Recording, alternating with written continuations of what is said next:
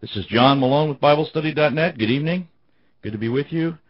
Uh, we're taking up the scriptures here for this next hour, and we've been taking up the subject uh, the last couple of days on the kingdom of the heavens. Actually, we uh, began talking about the kingdom of the heavens uh, yesterday in some detail.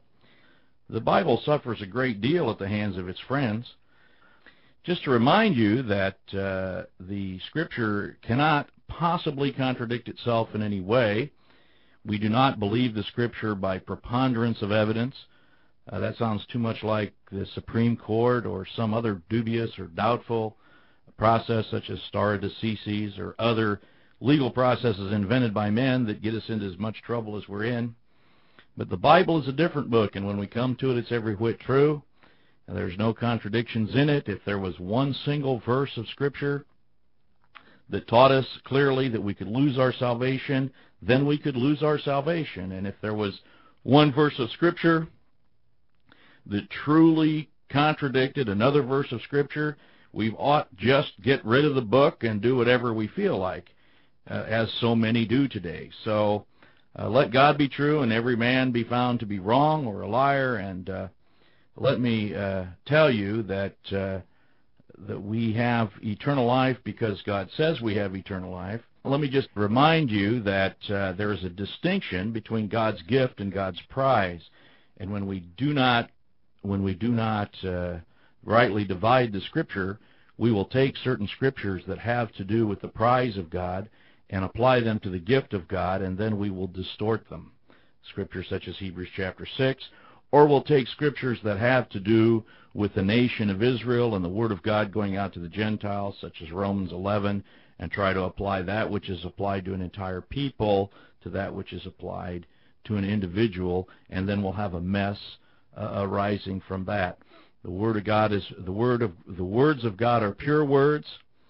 They're like silver tried in a furnace. They're words from the earth. They're the ordinary words that God gives us, and they're tried seven times.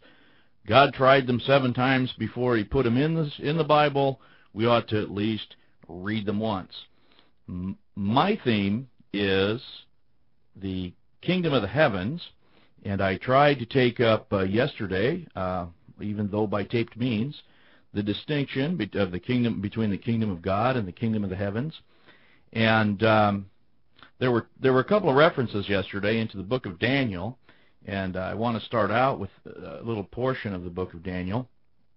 But in order to do that, uh, I have to give some significant background.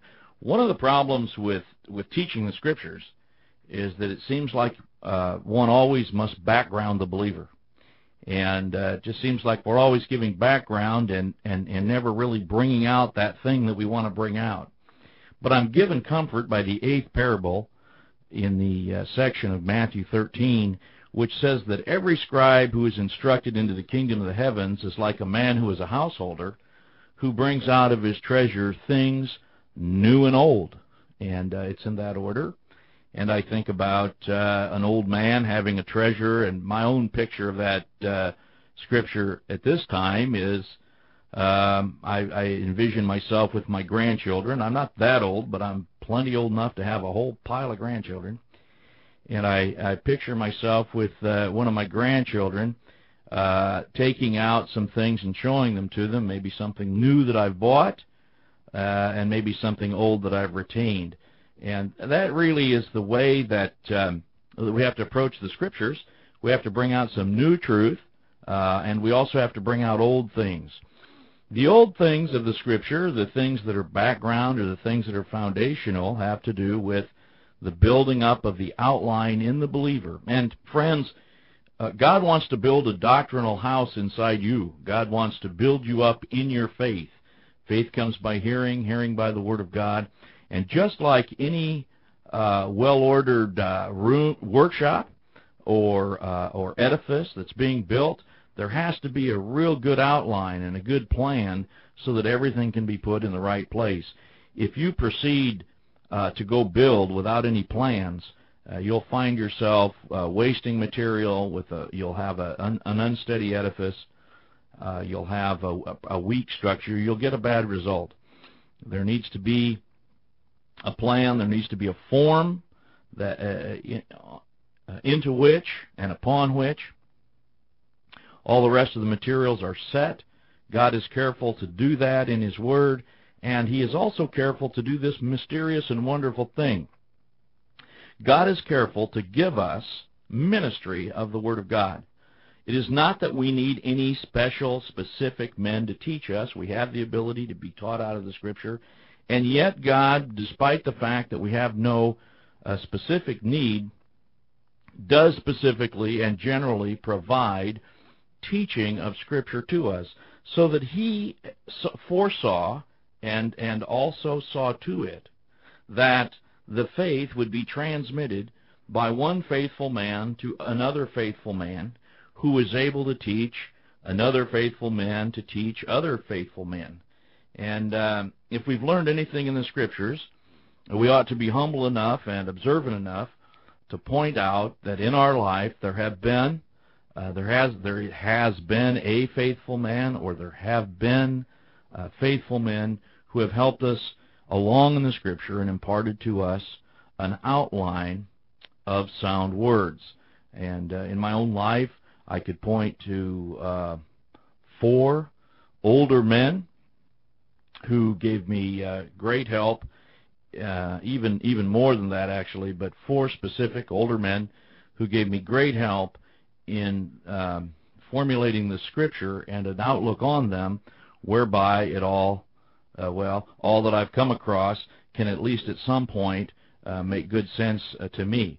Not that I know the scriptures ought to, I certainly don't, but uh, at least I'm not wrangling and wrestling with passages as if the Bible contradicts itself. Now we're talking about this grand theme, the kingdom of the heavens, and uh, I guess I would be remiss to fail to point out that it's quite a controversial subject.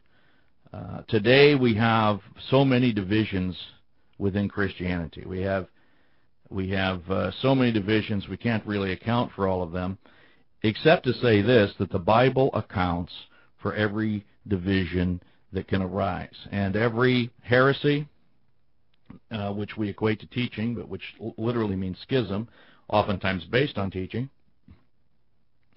every schism among Christians that uh, arises is answerable by God's Word. The one large schism that I'm talking about, I'll just call the Reformed dispensational schism. Um, I don't like to use these kind of words, but words do encompass briefly that which otherwise takes paragraphs and pages to say. But we have today, uh, uh, and it's been a long time. This the, the schism precedes precedes me, predates me, and uh, who knows if if the Lord doesn't come soon, will postdate me. I'm sure as well. This this division between Reformed uh, theology and dispensational theology. Now, I, I don't even like the word theology. I I um, I, I, I bristle a bit at it, as it seems to be so much man's word about God, even though uh, we, we need to focus on is God's word to man. But uh, there are those who have come to conclusions, uh, which which I'll broadly classify as reformed, which essentially states that God has already implemented his kingdom on earth, that uh, God is in it's a, that it's a process he's in the process of doing it, not that the whole kingdom of God has arrived in its final state, but it's progressing nicely and that he will that he has replaced Israel with the church to bring about his kingdom. And then that's that. And so we'll find the precision uh, scriptures um, fulfilled spiritually, the precise scripture about Israel fulfilled spiritually by the church, and so forth, so on. I don't give a good account of uh, Reformed uh, uh, viewpoint because I can't make any sense of it, and I've given up trying. And uh, myself, I'm dispensational. Well, the Bible word dispensation is it, it, the word dispensation is sort of a 25 cent word, but it is a Bible word. And in the Bible word translated dispensation, for example, in the book of Ephesians is the word oikonomia. It does happen uh, that I studied the dismal science in college. I'm not proud of that. Uh, I, I have not kept my diploma anywhere prom, anywhere that I could ever put my hands on it, but I did study uh, economics uh, at the University of Nebraska, and uh, I'm glad that's over. Uh, it's called the dismal science, but the the word econ, but but we made it dismal uh, by segmenting and separating this word from its root meaning. It is a compound word in the Greek uh, from the word oik, oika, which is house, and nomia, which is rule or law. It is the law of the house. So an, an, an, an oikonomia, or a dispensation, is the laws of the house. And you may even know that we have house rules. Uh, for example, in a baseball game, if you know baseball at all, and uh, if you listened yesterday, you realize that I have a certain uh, appreciation of baseball. But before the game, uh, you'll see uh, ump, uh, managers of baseball teams exchanging their lineup cards, and uh, that's a that's a gentleman's uh, that's a gentleman's arrangement there. Uh, the umpires check the lineup cards to make sure there aren't any obvious mistakes on them. There are no penalties applied uh, at that time. The umpire superintends the meeting, and he gives the the, the general the, the the rules that apply to that particular field. And each particular field may have its own ground rules or house rules. Those are the rules of the house. So, for example, if there are guide wires that go across the outfield, the, the, the umpire may say those wires are in play. If a ball hits those wires, it's a live ball. You can take as many bases as you want. Uh, there may be some kind of uh, drainage uh, uh, facility or whatever it is, and there are rules that pertain to that particular field. Those are the house rules. In other sports, there are also house rules. In your house, there are house rules. This is a dispensation, a, rule of the house. And God has rules of the house that are the same or that change as the house of God changes. Any good Bible student would be some kind of dispensationalist or other. The question is to say, how often do the rules of the house change? For example, there are those who say, no, they never change. Everything in the Bible is for me. Uh, all, the, enti- all the verses in the book are mine. Every verse, every line, every verse in the book is mine. To which the man, one man who taught me Scripture said, "Well, how's your ark coming?" Which someone answered him and said, "What ark are you talking about?" And he says, "The one that God told you and Noah to build." Well, we we don't uh, build an ark. At least we don't build one of gopher wood. And uh, we also know that.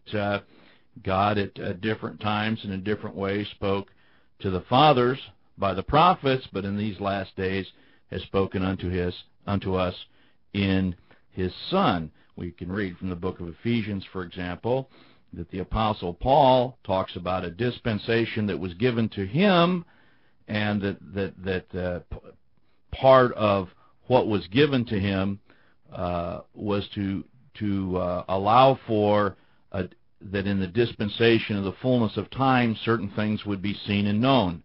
Well, if a dispensation was given to him, one can infer that there was at least one before him.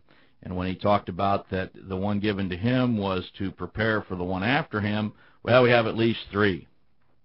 Now, whether there's three different periods, uh, epochs of, of, of arrangement by God, or there's seven, or six, or five, or eight, uh, however however many there there there are, that they are there, I think, is something clear clearly taught by the Bible.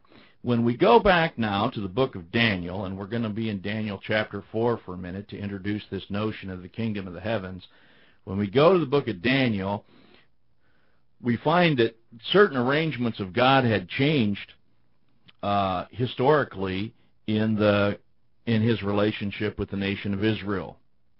What were those arrangements which had changed? Well, God raised up Israel out of Egypt. You see, God at one time spoke to the entire world through through Adam. He had Adam and he gave Adam commandment. Adam lost track of Eve. Eve broke the commandment. That was the end of that. Uh, that was the end of that great experiment. That was the end of God's arrangements. That were the arrangements of the garden. Maybe you would say that was God's house rule in the garden. That changed. He made them coats. He brought forth the way of sacrifice for Cain and Abel. As you know, Cain rose up, slew his brother Abel. Abel's blood spoke to the Lord. Cain had blood guiltiness. God put a mark on Cain. God would not execute Cain. Men began to be wicked. They began to call themselves by the name of Jehovah. Their wickedness became great on the earth, so great did their wickedness come that the angelic host came into the race of men. Uh, sons of God saw the daughters of Adam, that they were fair, and came into them. And uh, daughters of uh, Adam bore to them, not children, but bore creatures to them. And the whole race was in tremendous uh, convolution. It had been invaded by and er, erupted into by uh, angelic hosts, and so God, in in His uh, mercy and in His uh, great grace, preserved the race because Noah was found perfect in his genealogy or his generation, as it reads. Noah, his wife, his three sons, God preserved them through the great deluge and set up a different order wherein instead of letting murderers like Cain to go with to go marked and not executed, God set up the arrangement with the nations. And God threw down now the rule of human law, uh, which is based upon his covenant with the entire earth. And that is the basis for human law today. And at the, at the very foundation of human law is capital punishment. That's why perhaps you heard yesterday uh, when I said there's an age coming when those who don't like capital punishment will themselves be executed. That's not today. That's not happening today. I personally am glad that's not happening today. Uh, I don't want my sins, my offenses immediately punished because I still have sin. But in the day that's coming, I'll be in a resurrection body. I'll I'll be in a glorified body like unto his glorious body. I won't be sinning. And when the Lord Jesus Christ rules with a rod of iron, uh, I won't have to worry about it. Well, that's a big sweeping group of statements. But in the course, after after Noah, in the course of God dealing with the nations, according to the to the covenant He gave Noah and his three sons, uh, God found almost immediately that that the nations uh, refused to uh, adhere to his truth and instead determined to set up their own religion, uh, worshiping the host of heaven at the Tower of Babel. And he confused their languages and he selected out a man named Abraham and his household. And God determined to work through Abraham's household and to raise up a nation out of Abraham's seed through Isaac and then through Jacob, who is the who is Israel, and God birthed a nation to be his vehicle for his word to the rest of the world and birthed them out of Egypt. And so Israel is God's firstborn son. Don't you forget it. Uh, that uh, God will uh, bless those that bless thee and curse them that curse thee. That's a true story, even though those people uh, the nation of Israel can and have been their own worst enemies. After all, they rejected the Messiah. They continue to reject nationally the Word of God. They will continue to do so until they come into the time of Jacob's trouble. And then one day, when the Lord Jesus Christ returns, they'll look upon him whom they have pierced, and they'll and in that day the entire nation will believe. Well, in the course of God's dealing with that nation, of course, the history of Israel has been to turn away from God. From the time they were brought out with a high hand, and Moses said unto them, Stand still and behold the salvation of God, this nation has bucked God and has rejected God. Finally, going off into great uh, uh, apostasy, uh, throwing out the faith, making gods uh, uh, themselves, going into idolatry, and uh, when they went into idolatry, and this now I've skipped quite a, quite ahead. After God raised up a kingdom for them, they broke off into idolatry, and their kings chased after false gods, and God brought them into captivity. And at the time that God brought them into captivity, is the time that Daniel was carried away into Babylon by Nebuchadnezzar. Having been carried away, uh, Daniel was found to be wise, prudent, fair, and being a pretty eclectic and good politician, Nebuchadnezzar, the head of gold, the king of Babylon, took up Daniel and his mates and raise them up into the uh, affairs, into the global affairs of of uh, Babylon. At this time, God started a period of time or an epoch of time which is still enjoyed on earth today. And I say enjoy in the in the sense of that it's not necessarily great news, but enjoyed in the sense that it is happening today. Uh, the the times of the Gentiles. And the times of the Gentiles began with Nebuchadnezzar of Babylon, and it continues until the return of our Lord Jesus Christ. And we are today in the times of the Gentiles. That's bad news, that's good news, it's just news. The times of the Gentiles mean that the Gentiles hold sway in the kingdoms here below with respect to the rulership of the heavens. Now that's a complicated statement, and it's a complicated and thorny matter to sort out, but it is certainly sortable. So before we go into that, let me read uh, just this place because this was a lesson that Nebuchadnezzar was the king of the whole earth was something Nebuchadnezzar knew very well, but that he was yet under the heavens that ruled over him was something he didn't. And so let me just briefly read some scripture and then we'll take a break and come back to this. Well, in fact, what I'll do, as I see that I'm running short of time, is I'll just summarize a little further about Nebuchadnezzar and we'll read it when we come back. And the point is Nebuchadnezzar had a dream and uh, it was foresaw in his dream that he would become in such a humbled position that he would have to learn about the way that the kingdom of the heavens ruled over the affairs of men. In his own high-mindedness, typical of a Gentile, he considered that he himself had established himself as the king of the whole earth and that he owed none of that uh, to God.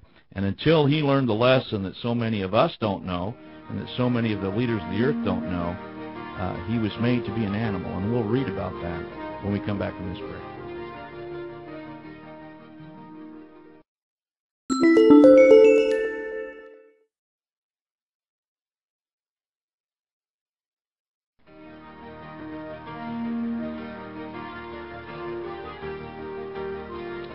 Listening to BibleStudy.net. I'm John Malone.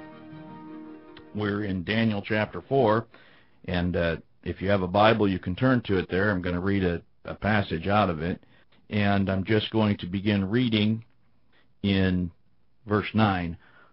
And uh, the, O Belteshazzar, who is Daniel, master of the magicians, because I know that the spirit of the holy gods is in thee, and no secret troubles thee. Tell me the visions of my dream that I have seen, and the interpretation thereof. Thus were the visions of my head in my bed. I saw, and behold, a tree was a tree in the midst of the earth, and the height thereof was great.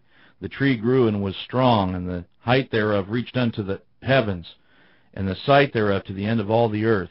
The leaves thereof were fair, and the fruit thereof much, and it was meat for all, and in it was meat for all. The beasts of the field had shadow under it, the fowls of the heaven dwelt in the boughs thereof, and all flesh was fed of it. I saw in the visions of my head upon my bed, and behold, a watcher and a holy one came down from heaven. He cried aloud and said thus, Hew down the tree, and cut off his branches, shake off his leaves, and scatter his fruit. Let the beasts get away from under it, and the fowls from his branches. Nevertheless, leave the stump of his roots in the earth, even with a band of iron and brass, and the tender grass of the field, and let it be wet with the dew of heaven, and let his portion be with the beasts and the grass of the earth. Let his heart be changed from man's, and let a beast's heart be given unto him, and let seven times pass over him. This matter is by the decree of the watchers, and the demand by the word of the holy ones, to the intent that the living may know that the Most High rules in the kingdom of men, and gives it to whomsoever he will, and sets up over it the basest of men. This dream I, King Nebuchadnezzar, have seen. Now thou, O Belteshazzar, Daniel, declare the interpretation thereof, for as much as all the wise men of my kingdom are not able to make known unto me the interpretation, but thou art able, for the spirit of the holy gods is in thee. Then Daniel, whose name was Belteshazzar, was astonished for one hour, and his thoughts troubled him. The king spake and said, Belteshazzar, let not the dream or the interpretation thereof trouble thee.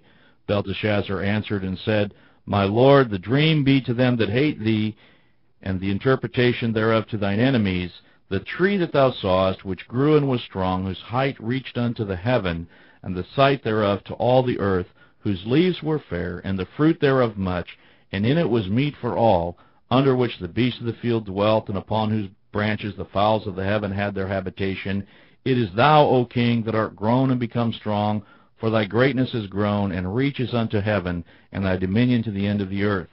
And whereas the king saw a watcher and a holy one coming down from heaven, and saying, Hew the tree down, and destroy it, yet leave the stump of the roots thereof in the earth, even with a band of iron and brass, and the tender grass of the field, and let it be wet with the dew of heaven, and let his portion be with the beasts of the field, till seven times pass over him.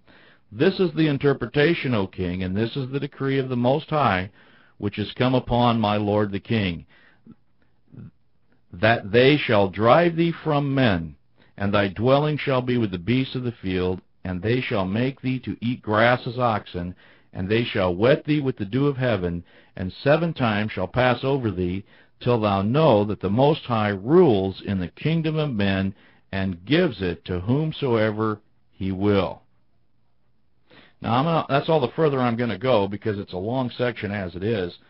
But I want to point out that this this interpretation given by Daniel is the unveiling, really the taking away of a veil. One might say it's the apocalypse of angelic rule in the heavens. One of the reasons that unbelievers uh, and others who do despot to God's word dismiss the book of Daniel as being written later than it was uh, and not being uh, prophetic and so forth, as we as we looked at yesterday, is because of the subject matter it addresses. In fact, they say this book talks about matters that are only seen elsewhere in the New Testament.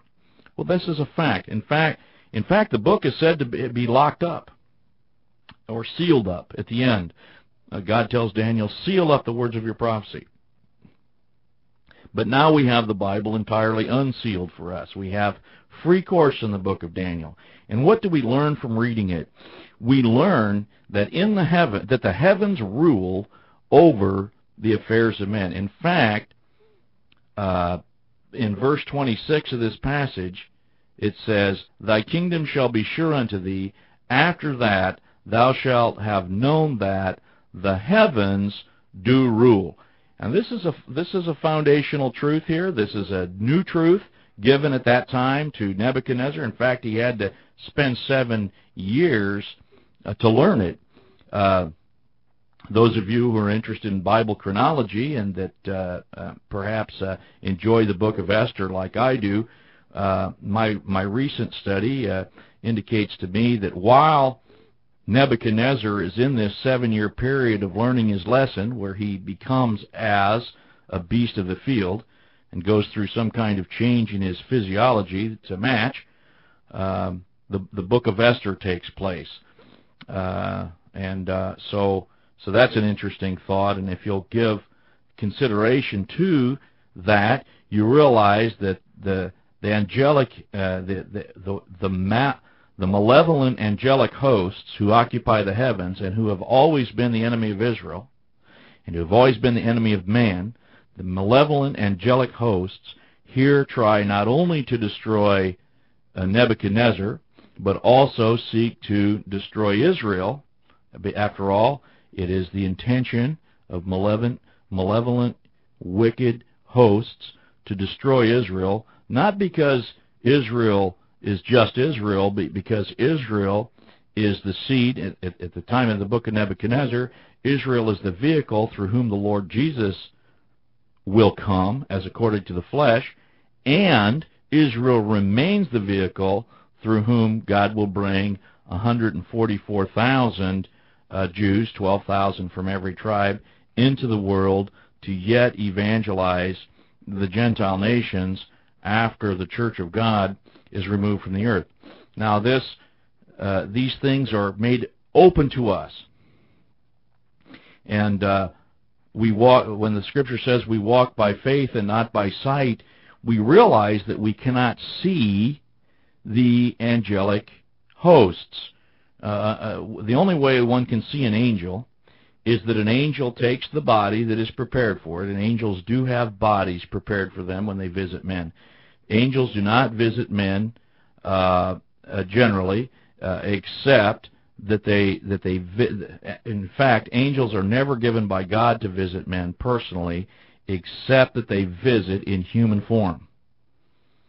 That's uh, that that will help you to understand some of the things people say today and what they're really seeing. When God sends an angel to a man, they come in the form of a man, and they don't come in the form of women. And they have bodies, according to the book of Jude. They have bodies that are heavenly bodies that they can use uh, for the purpose of serving God. That is when God sends angels. Uh, then there are also those deceiving spirits which will do whatever God allows them to do to deceive men. So we cannot really see angels on our own, so we have to use the eyes of our understanding and the eyes of faith to peer into the unseen world. And we're able to do that because we have the scriptures, which, here in Daniel, begin to unveil the fact that the heavens do rule over men, that the heavens rule over Nebuchadnezzar. Now, here's what happened uh, to Nebuchadnezzar. It says, uh, now I'll read on, uh, starting with verse 27 of Daniel 4. Wherefore, O king, let my counsel be acceptable unto thee, and break off thy sins by righteousness, and thine iniquities by showing mercy to the poor, if it may be a lengthening of thy tranquility. So Daniel here urges Nebuchadnezzar, repent from your sins, what sins that you know, turn from them, quit being high-minded, Verse 28, All this came upon the king Nebuchadnezzar. At the end of 12 months, there's the space of grace. God gave him a year to see if he would repent. At the end of 12 months, he walked into the palace of the kingdom of Babylon. The king spake and said, Is not this great Babylon that I have built for the house of the kingdom by the might of my power and for the honor of my majesty? While the word was in the king's mouth, there fell a voice from heaven saying, O king Nebuchadnezzar, to thee it is spoken, the kingdom is departed from thee. Now, and then all the things that were prophesied took place, and, and he went into his seven years of humiliation uh, as an animal. Now let me say that immediately here, Nebuchadnezzar falls into a trap laid for him by the devil. He falls into the snare of the devil, which is pride. If you read in the scripture, uh, the, the, the pride is the snare of the devil. That is why novices within Christianity should not be promoted into leadership positions. Elders in churches should not be novices. Um, they should not be young men. They should be old men. Uh, the elder, the younger should submit themselves to the elder in the churches. Yet, uh, wicked spirits, uh, spiritual enemies, uh, uh, what do they do almost universally? Well, universally they want younger to rule over older. This, in fact, is what happened when Israel split up and which finally fomented uh, its captivity is that Rehoboam listened to the younger men instead of the older men. And today that's still going on, whether in church or in government or whatever it is. And um, this this now part of the spiritual enmity against man. And and and wicked spirits are against all men. Uh, they're not merely against uh, the the, um, the child of God. They're especially against the child of God, but they're not merely against the child of God. When you're in a warfare, when you're at war, you are you especially attack military targets uh, maybe many of you watched the Iraq War on television, like uh, as it was uh, it was organized because that war was organized for TV watching. And you realize that the targets that were uh, first uh, targeted were the military targets. There was never an Iraqi airplane that got up off the ground because any opportunity that they may have ever had to fly was taken away from them from the beginning. In fact, I understand they hid whatever planes they had so that they wouldn't be destroyed. So military targets are, of course, the main targets of any enemy. Only Christians today, only Christians can be military targets of wicked spirits. But their their intention is not merely to destroy the Christian. Behind that, their intention is to destroy all men especially to destroy human government. Human government are not the arrangements of men. Human government is the arrangement of God. Human government is the is the covenant that God has with the whole earth so that he will not have to destroy it again by water.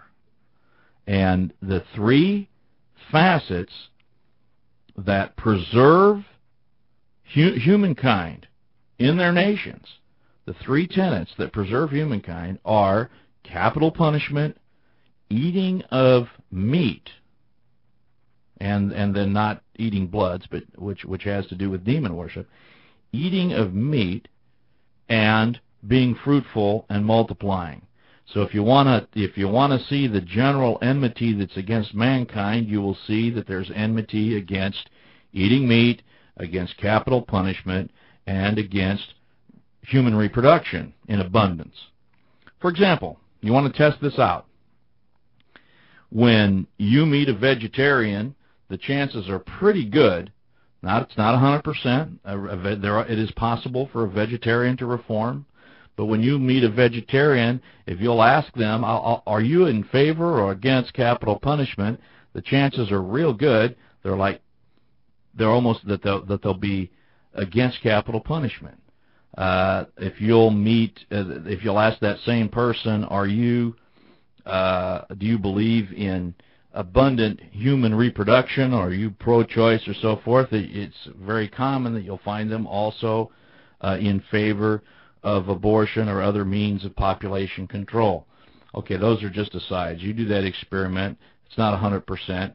You can email me on the website, www.biblestudy.net uh, comments and mail. See if that see if that works out for you in your in your inquiries.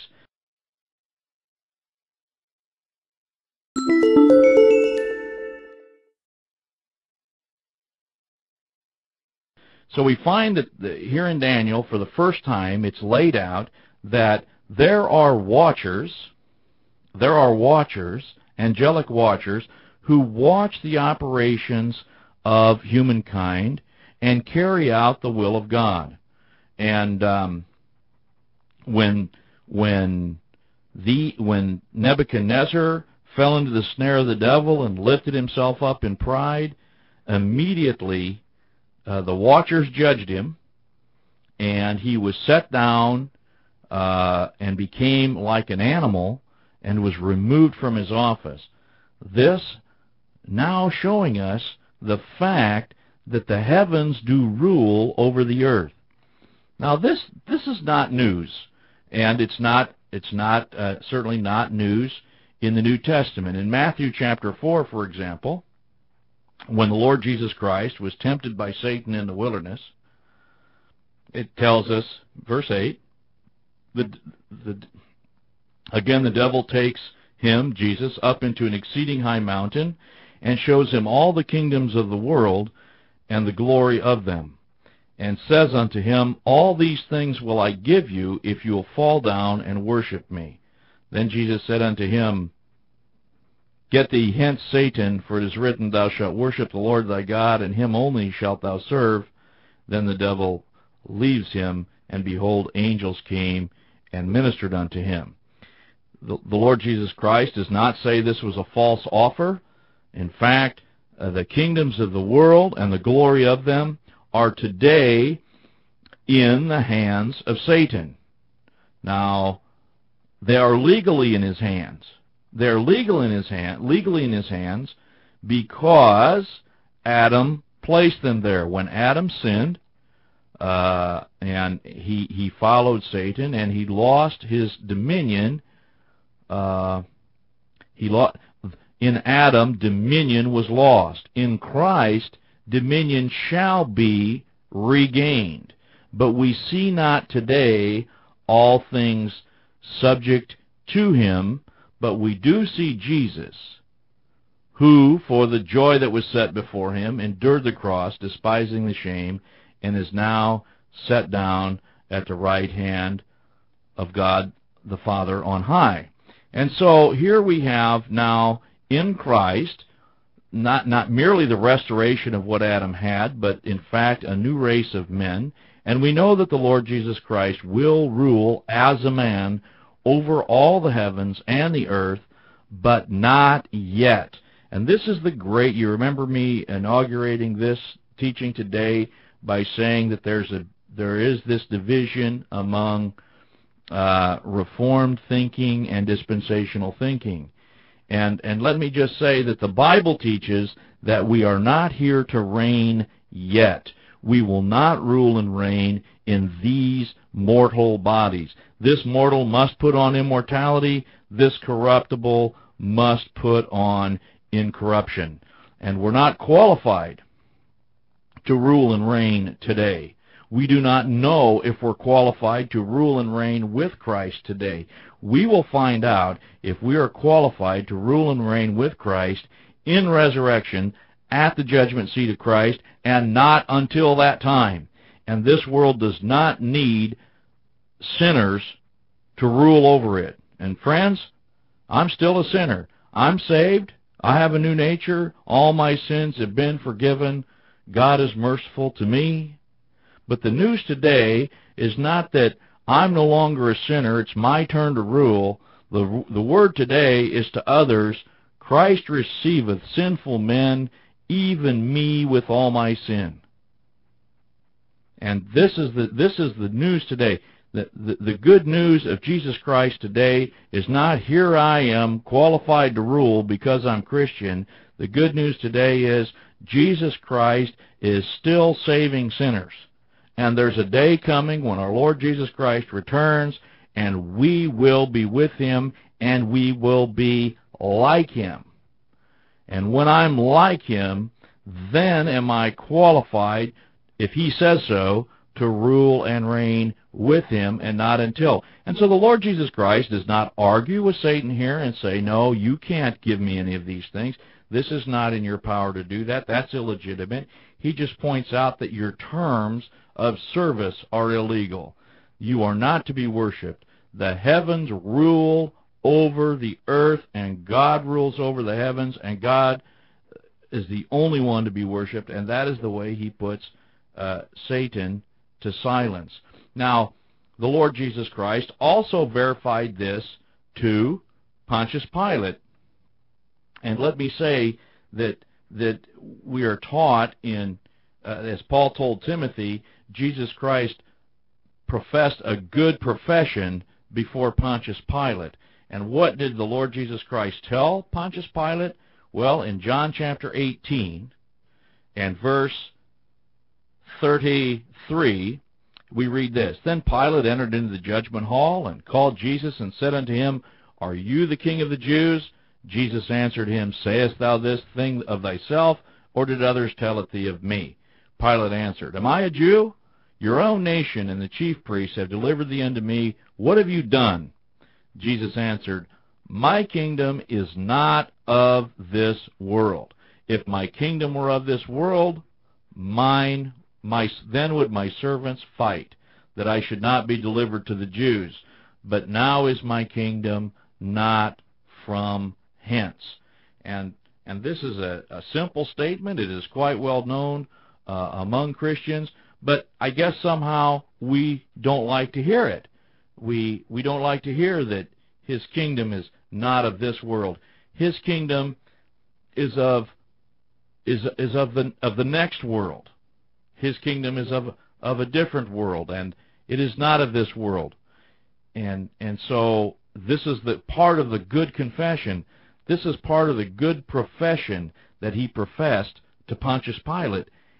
Part of it my kingdom is not from hence. It is not from hence. And and so who are we to say that his kingdom now is from hence? Well, in order to say that, we have to contradict or we have to misunderstand or misinterpret, uh, for example, Revelation chapter 11. Here's what Revelation chapter 11 reads.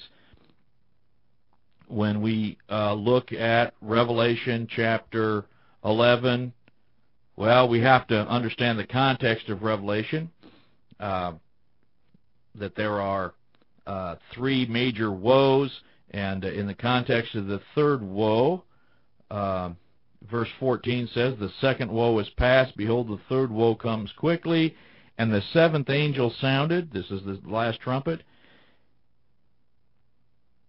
and there were great voices in heaven, saying, the kingdoms of this world are become the kingdoms of our Lord and of his Christ, and he shall reign forever and ever. My friends, that is a day future. That's not today.